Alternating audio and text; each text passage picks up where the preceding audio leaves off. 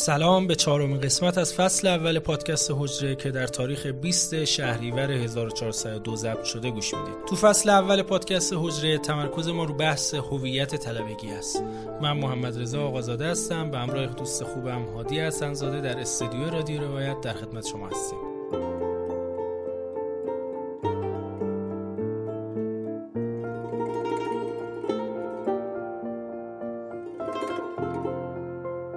جان سلام علیکم. شروع کن تا بریم سراغ بحثم منم سلام عرض می‌کنم خدمت شنوندههای عزیز. امیدوارم که گفتگوی خوبی داشته باشیم. تو قسمت قبل برای اینکه ارتباط محتوایی هم داشته باشیم به قسمت قبلمون تو قسمت قبل ما گفتیم طلبه شغل نداره. طلبه رسالت داره مأموریت داره. انگار یک سنف آزاد در جامعه است.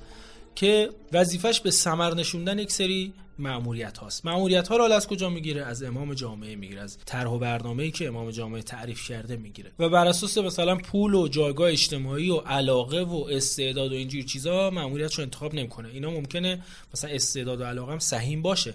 ولی در واقع این دوتا عامل فقط این دوتا نیست که تعیین بکنه مأموریتشو پس طلبه نسبتش با امام جامعه روشن شد. توی این قسمت می‌خوایم در مورد مردم حرف بزنیم. بگیم آقا مردم چیکارن امام جامعه می‌خواد با مردم یه اتفاق رو رقم بزنه. حالا پس این طلبه این وسط چیکار است؟ که لازم اولش در مورد خود مردم و در واقع جایگاه مردم حرف بزنه. زاویه نگاهمون هم توی این قسمت چون فصل هویت طلبگی است در واقع از منظر هویت طلبگی است. یعنی می‌خوایم مردم رو بفهمیم که حالا بگیم پس طلبه با اونا چه نسبتی داره؟ طلبه چه هویتی داره؟ مردم کجای هویت طلبگی هستن؟ و در مورد این در واقع می‌خوایم صحبت بکنیم که حالا دو تا گام در موردش تعریف کردیم می‌خوایم حرف بزنیم. تو گام اول در مورد خود چیستی مردم حرف بزنیم و تو گام دوم نسبت طلبه با مردم می‌خوایم حرف بزنیم. بخوام بحث رو شروع بکنم. به نظرم خوبه از اینجا شروع کنیم که کلا در نظام اندیشه دینی نظام فکری دینی مردم چه جایگاهی دارن؟ معمولا تصوری میشه که اصلا مردم مهم نیستن توی نظام های دینی. خیلی این برچسب رو به اندیشه های دینی می‌زنن که مردم اصلا برای نظام دینی مهم نیست. این دینه که مهمه. حالا اگه بخوایم در مورد این بحث رو شروع بکنیم که مردم کلا تو نظام اندیشه دینی چه جایگاهی دارن؟ چه ارزشی دارن؟ چجور می‌تونیم بحث رو شروع بکنیم ما؟ همونطور که گفتی ما تو قسمت قبل درباره این صحبت کردیم که طلبه ها چیکارن و اونجا گفتیم که طلبه ها همون کاری رو می‌کنن که انبیا انجام میدن. و گفتیم که کار انبیا اینه که طرح خدا و نقشه خدا و اون هدفی که خدا داره روی زمین رو اونا سعی می‌کنن که تحقق ببخشن. خب حالا برای اینکه نسبت موضوع این جلسه و اون حرفایی که در گذشته زدیم روشن بشه خیلی یه خطی و ساده ما میگیم. میگیم که کسی که دین رو در روی زمین اقامه می‌کنه مردمه. یعنی نبی به کمک مردم دین رو اقامه می‌کنه. مردم مجری دینن مردم حافظ دینن مردم اقامه کننده دینن و مردم که توحید رو توی زمین بست میدن و در واقع نشرش میدن و توحید رو اقامه می‌کنن. جفتشون هم تک عامل نیستن یعنی نه نبی تنهاست نه مردم تنهاست. درسته؟ نه. آره دیگه. یعنی, یعنی نه نظام دینی نه نظام توتالیتره نه نظام آنارشیستی که هیچ حکومتی نداشته باشه نه نظام استبدادی که یک نفر حرف بزنه. آره یعنی جریان بین مردم و امام که سرجم این دوتا با همدیگه دین رو اقامه می‌کنن جریان نصرته. نصرت هم یه جریان دو طرف است یعنی کمک میدن به همدیگه. در حقیقت اینو می‌خوام بگیم که مردم اینجا نقش دارن. و نقششون هم خیلی نقش برجسته و ویژه‌ایه. و نبی و امام بدون مردم نمی‌تونه دین رو اقامه کنه و نمی‌تونه دین رو اجرا کنه. که نمونه های تاریخیش هم زیاده. حالا جدا از بحث انقلاب اسلامی در زمان ائمه هم که مردم نخواستن اتفاقی رو و ائمه هم نتونستن اون کار رو رقم بزنن. بعد کار به یه جایی می‌رسه که ببینی عذاب نازل میشه. یعنی یه تعدادی یه تعداد محدودی دور نبی جمع میشن. دیگه بقیه وقتی وارد این عرصه نمیشن و وارد عرصه دینداری نمیشن و موحد نمیشن عذاب نازل میشه. یعنی این نهایت اتفاقیه که میفته وقتی که مردم پای کار دین نمیان. خب این نشون قدرت مردمه. این نشون ارزش مردمه. یعنی مردم اگر بیایند مردم اگر حمایت بکنند دین هم حالا قابلیت اجرا شدن و جاری شدن داره. حالا چرا؟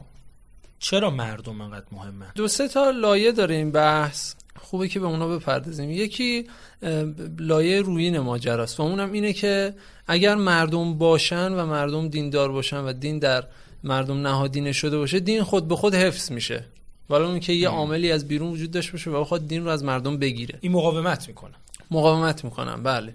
مثلا فرض کنید مسلمانای مکه.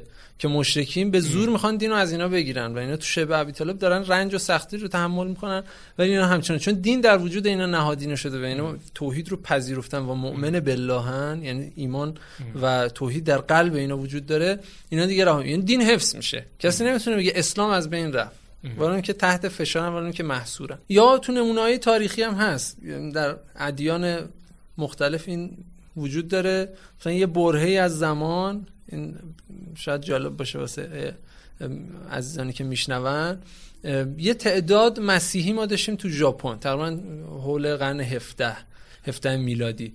و حکومت حاکم بر ژاپن از این بابت خیلی ناراحت بود و شکنجه های عجیب و غریبی انجام میده تا اینها مسیحی نباشن و دینشون رو رها کنن و برگردن به دین بومی ژاپن. ولی خب به خاطر اینکه دین در وجود اینا نهادینه شده و اینا دین خودشون رو دوست دارن اینا سعی کردن اینو حفظ کنن. مثال امروزیش خود جمهوری اسلامیه. چهل ساله و بلکه بیشتر فشار روی ملت ایران هست که این دین رو رها کنن از دوره مثلا رضاخانی به صورت ویژه این فشار وجود داره. ولی چون دین در نهاد این ملت وجود داره این, این کار نکنه و رها نکردن. پس مادامی که دین در وجود مردم باشه و مردم همراه دین باشن دین حفظ میشه. و اگر یکی به دنبال اینه که دغدغش حفظ دینه حفظ دین به وسیله مردم اتفاق میفته حالا اینجا یه دعوای سیاسی اجتماعی هست اینی که مردم کیان؟ الان می‌بینی شبکه‌های اجتماعی اتفاقی رو رقم زدن. اونم اینه که یه جریان کوچیک فرض کن یک درصدی خود مردم پنداری ایجاد می‌کنه. یعنی به خاطر پروپاگاندایی که ایجاد می‌کنن همین فکر کنن پس مردم این رو می‌خوان. حتی نخبگان. حتی نخبگان یعنی اشتباه محاسباتی می‌کنن و فکر می‌کنن که اینها مردمن. خواست مردمه. نه. خواست مردم این مردم. مردم که ما میگیم منظورمون چیه؟ قاطبه مردم. توده سیاه مردم. اینکه از دور نگاه کنید اراده عمومی مردم. بله اون دو نفر سه نفر یه درصد هم جزوی از مردمن ولی اراده مردم نیستن خواست مردم نیستن. حالا اگه منم بخوام یه چیزی اضافه بکنم که چرا میریم سراغ مردم این تو بحثای اصولی و اینا هم خیلی مطرح میشه. قاطبه مردم اراده عمومی مردم به خاطر اون فطرت الهیشون هیچ وقت حول یک مسئله غلط غیر دینی و باطل جمع نمیشن. ناخداگاه این اتفاق میفته یعنی عالم بافت انسان اینجوری اینجوری ساخته شده. مگر اینکه یه نظام استبدادی بیاد که اینو داریم. نظام استبدادی بیاد و مردم رو بازی بده. افکارشون رو در واقع تغییر بده یا در ضمن یک نظامات اجتماعی اونها رو بازی بده. اونها رو حول یک محور باطل جمع بکنه. ولی اگر اینها رو در واقع آزاد بگذاری این اتفاق نمیفته از دلایلی که ما در واقع میگیم مثلا مردم مهمن اینه که اگر بری به سراغ مردم و اجازه بدی اون فطرت بروز پیدا بکنه و از اون بروزش حمایت بکنی و اجازه ندی کسی بیاد نظامی بیاد فرهنگی و رسانه‌ای بیاد اینو بخواد تغییر بده ناخودآگاه دین بروز پیدا می‌کنه که میشه همون حفظی که شما گفتی. خود مردم اون رو بروز میدن حفظش می‌کنن و نگهش هم میدارن. حالا به بیانی این آیه فقم و چکل دین حنیف و فطرت الله التي فطر الناس علیها که اینجا اشاره می‌کنه میگه دین یه امر فطریه و فطرت به معنی که خلق شده توسط خدا. یعنی یه قضیه اعتباری یا ذهنی نیست. نه یه حقیقتیه که در جان مردم وجود داره. خب، یعنی به یه بیانی من می‌خوام اگر صحبتاتو تکمیل کنم میگم آقا اقامه دین یعنی چی؟ اقامه دین یعنی بازگشت مردم به فطرتشون. دوباره شما یعنی دین چیزی جز فطرت انسانی نیست. دین چیزی جز اقامه دین و اجرای دین چیزی جز بازگشت به فطرت انسانی نیست. یه جنبه دیگه از ماجرام اینه که اهداف الهی که ما تو بعضی از قسمت ها دربارشون صحبت کردیم چه این می‌تونه اهداف در افراد باشه یعنی تو زندگی شخصیشون باشه تو روابط اجتماعیشون باشه تو روابط کلان و سیاسی یه جامعه باشه. این اهداف محقق نمیشه مگر اینکه اراده عمومی شکل بگیره. یعنی مثلا فرض کنید که خواست ملی بشه. آره خواست م... حالا خواست ملی. عبارتایی که مثلا تعابیری که ما الان استفاده می‌کنیم این ممکن در گذشته نباشه. یه اراده عمومی و خواست عمومی باشه. مثلا فرض کنید که خدا میگه که نفی طاغوت کنید و ارباب من دون الله اون کسایی که ادعای بزرگی می‌کنن و ادعای در واقع حاکمیت می‌کنن و اینها از جانب خدا نیستن اینا رو شما نفی کنید. شما حق اطاعت از اینا ندارید. مادامی که مردم حول این ماجرا و ن... جمع که. نفی طاغوت بشه جمع نشن این اتفاق نمیفته یا مثلا اگر مردم حول ولی جمع نشن که اینم یکی از اهداف الهیه دیگه. خدا می‌خواد که حاکم حاکم الهی باشه. حالا مردم حول این حاکم جمع نشن و نخوان که او حاکم باشه. این حاکمیت اتفاق میفته نه نمونه تاریخیش هم داریم. و حضرت امیر هم وقتی اومدن و حکومت رو پذیرفتن به همین نکته اشاره کردن که اگر حضور این جمعیت نبود و شماها کمک نمی‌کردین من حکومت رو نمیپذیرفتم. خب این گام اولمون جایگاه مردم ارزش مردم دلایل اینکه باید به مردم توجه بکنیم. حالا می‌خوایم بحث هویتی خودمون رو مطرح بکنیم. اینکه مردم کجای هویت طلبگی هستن؟ گفتیم مردم خیلی مهمن. اگر مردم باید دین رو اقامه کنن اگر مردم باید دین رو حفظ کنن پس طلبه چیکار است؟ باز دوباره طلبه بیکار شد. تو قسمت قبل گفتیم شغلم نداره. اینجا هم دوباره بیکارش کردیم. گفتیم مثلا رسالتش حفظ دینه. اینجا گفتیم بابا حفظ دین هم نیست. دیگه بیکار شد. دیگه برن طلبه ها خونهشون هادی ها؟ تو قسمت قبلی ما گفتیم که طلبه ها یه نسبتی دارن با امام جامعه و علتش هم بود که گفتیم خب امام جامعه می‌خواد دین رو اقامه کنه و و می‌خواد مردم رو رهبری کنه برای اقامه دین. یعنی یه جریان نصرته یه جریان دو طرف است. حالا طلبه ها چیکار می‌کنن؟ گفتیم کل نهاد حوزه و کل سنف طلبه میاد در جایگاه امام قرار می‌گیره. امام قرار بود اون برنامه رو از خدا بگیره و اجراش کنه. الان وظیفه سنف روحانیته که این برنامه رو از نبی بگیره با توجه به اون آموزه هایی که داره دیگه فقه می‌خونه اصول می‌خونه که بتونه این برنامه رو دریافت کنه. برنامه رو می‌گیره و در واقع این رو با مردم در میون می‌گذاره خودش اجرایش می‌کنه و مردم رو هم دعوت می‌کنه که. بیاید این کار رو انجام بدید. در واقع همون هدف نهایی که اقامه دین بود و اینجا طلبه ها قرار بودش که این اقامه رو راهبری کنن و جهت دهی کنن. اینجا میشه این نقش طلاب که یه دستشون اونجا گفتیم یه دست طلبه همیشه به امامه با فقه با دانش دینی. از او در واقع آموزه ها رو می‌گیره و یه دستش هم به دست مردمه یه دستش هم به دست مردمه قدرت که- مردم استفاده کنه. چون نمی‌تونه تنهایی که نمی‌تونه. کل حوزه به تنهایی نمی‌تونه. یعنی اصلا این یه فکر اشتباهی که حوزه علمیه موظفه که دین رو حفظ کنن نه مردمن که موظفن که دین رو حفظ کنن. حوزه پس چی کار است حوزه واسط حوزه این جریان حفظ دین رو مدیریت می‌کنه. این اراده ملی رو باید رقم بزنه که آی مردم بیاین دین رو حفظ کنیم با هم دیگه. من بتونم یاد میدم. آه اینجا دیگه وظیفه من میشه. من بهتون یاد میدم راهشو نشون میدم. تر امام اینه. اصلا اینوری می‌خوایم بریم. می‌خوام بریم سمت مشهد. اینایی که دارن میگن بریم سمت مثلا غرب اشتباه میگن. ما باید بریم سمت مشهد. بیام اینوری بریم همه اراده کنیم وسایلمون رو جمع کنیم اینوری بریم. طلبه در واقع وای میسته و هدایت می‌کنه رهبری می‌کنه. مردم جمع که میشن اراده خلق میشه. و طلبه هم چون نیاز داره به قدرت نیاز داره به اراده طبیعتا باید بره سراغ مردم. یعنی ما اگر از بالا بخوایم یه دوربین بذاریم و ببینیم که یه طلبه در- اگر در جایگاه حقیقی خودش قرار گرفته چه ریختیه حتما می‌بینیم که یه دسته طلبه ما به امامه و داره برنامه رو از اون می‌گیره و یه دستش هم به مردمه و داره این دوتا رو به هم وصل می‌کنه. یعنی طلبه حلقه وصل میان امام و امته. آره. این جایگاهی که طلبه داره. حالا در عصر غیبت یه شکلی- کردیم یه ریختی داره در عصر حضور یه شکلی داره. نسبتی که طلبه داره با امام جامعه ولی اون که اون امام امام معصوم نیست. اینجا معنا درست. پیدا می‌کنه یعنی شما حلقه وصلید بین امام جامعه و مردم. حالا اینو تو قسمت در واقع انقلاب اسلامی که س- دو قسمت بعده اونجا باز دقیق مفصل صحبت توضیح. آره. من فکر کنم نمونه مواسات نمونه خوبی باشه. ببینید ولی فقیه گفت مواسات کنید.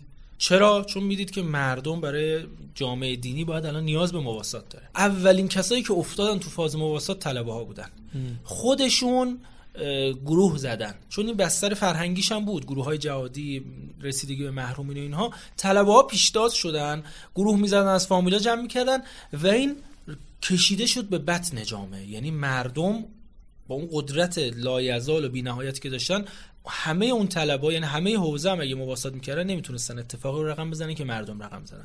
طلبه ها جریان رو هدایت کردن شروع کردن. هدایت کردن به دستور امام و مردم افتادن مثل موتورهای قوی شروع کردن خودشون این کار انجام دادن. و اتفاقی که افتاد واقعا اتفاقی که چون ما تو ایران عدد رقم نداریم چون فرهنگمون معمولا اجازه نمیده کارهای نیک و خیر رو عیان بکنیم اینا مخفی میمونه همیشه. مخفی میمونه واقعا اون دنیا مشخص میشه. ولی اتفاق عجیب و غریبی بود. تو گردش مالی تو حمایت ها و اینها.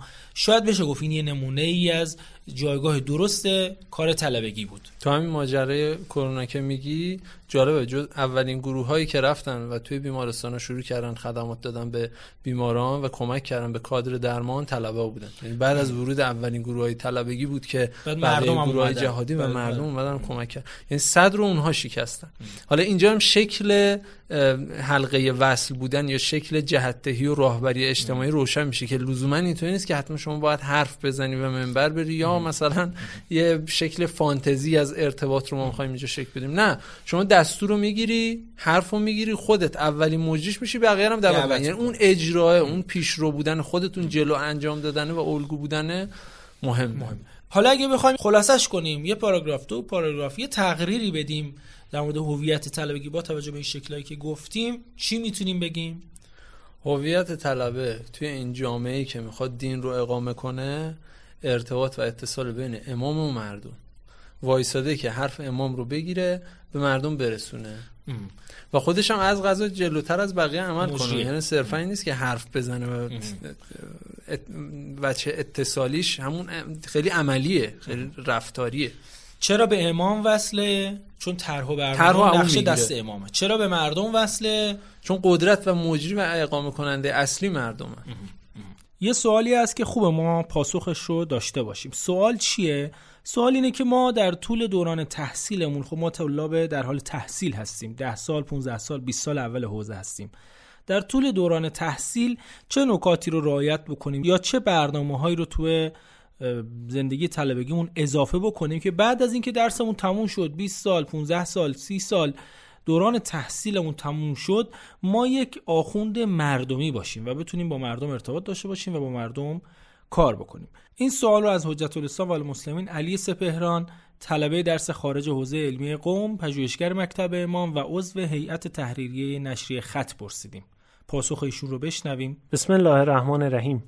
اگر دین آمده است برای لیقوم الناس بالقسط و قرار است انبیا به وسیله مردم جامعه توحیدی را محقق بکنند و طلبه ها ورسه انبیا هستند اینجا توجه به مقوله مردم اهمیت ویژه‌ای پیدا می‌کنه.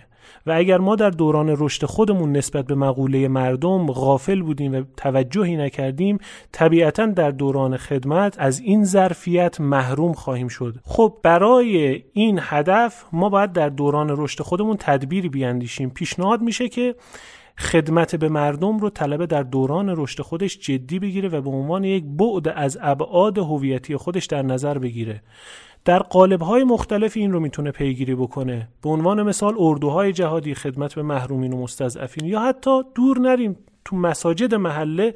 طلبه می‌تونه این رابطه با مردم و خدمت به مردم رو داشته باشه. اگر این اتفاق افتاد در دوران رشد خودش نسبت به مقوله مردم بی توجه نبود اون وقت با یک تجربه 20 ساله 15 ساله که در دوران رشد خودش کسب کرده در دوران خدمت خودش می‌تونه قدرت اراده مردم رو به میان بکشه و از اون استفاده بکنه و به اون قله دست پیدا بکنه. یا علی مدد خدا نگهدار. خب رسیدیم به گام سوم. تو گام سوم می‌خوام در مورد این حرف بزنیم که حوزه بدون مردم چه شکلیه. حالا من خودم اولش به نظر خودم بخوام شروع کنم اینو به نظر من حوزه بدون مردم یعنی جامعه غیر دینی. یعنی اینکه شما از قدرت مردم استفاده نمی کنی مردم رو رها کردی مردم هم که تو خلع زندگی نمی‌کنن که بالاخره یه سبک زندگی می‌خوان یه سیستم اقتصادی می‌خوان یه چیزی می‌خوان چی اونو پر می‌کنه اون سبک زندگی تمدنی که در اون زمان هژمونی ایجاد کرده و اون نفوذ می‌کنه و همه جا خودش میره اون میاد پرش می‌کنه میشه سبک زندگی غربی میشه در واقع هر چیزی که فرسون در زمان حال غربیه. و دین رو شما از جامعه کشیدی بیرون دیگه. چون که شما اعتقاد نداری اصلا من باید به مردم وصل بشم. اصلا مردمن که قدرت دارن. شما اعتقاد داری که من پام روی سر مردمه. که اینو من شنیدم از کسی طلبه که میگه پای طلبه ها رو سر مردمه. یعنی اینقدر مردم جایگاهشون پایین اینقدر بیارزشن. در که اینجوری نیست. مردمن که اتفاقا همه چیز دستشونه. حالا تو اگه هادی بخوای حوزه بدون مردم رو توصیف کنی چی میگی؟ ببین با توجه به همه حرفایی که زدیم حوزه بدون مردم حوزه که غیرت دینیش کمه. چرا یعنی چی؟ غیرت دینی داره؟ چرا؟ به خاطر اینکه مگه تو نمی‌بینی مگه تو نمی‌دونی که دین با مردم حفظ میشه؟ مگه نمی‌دونی که دین با مردم اقامه میشه؟ مگه نمی‌دونی که مجری دین مردمن؟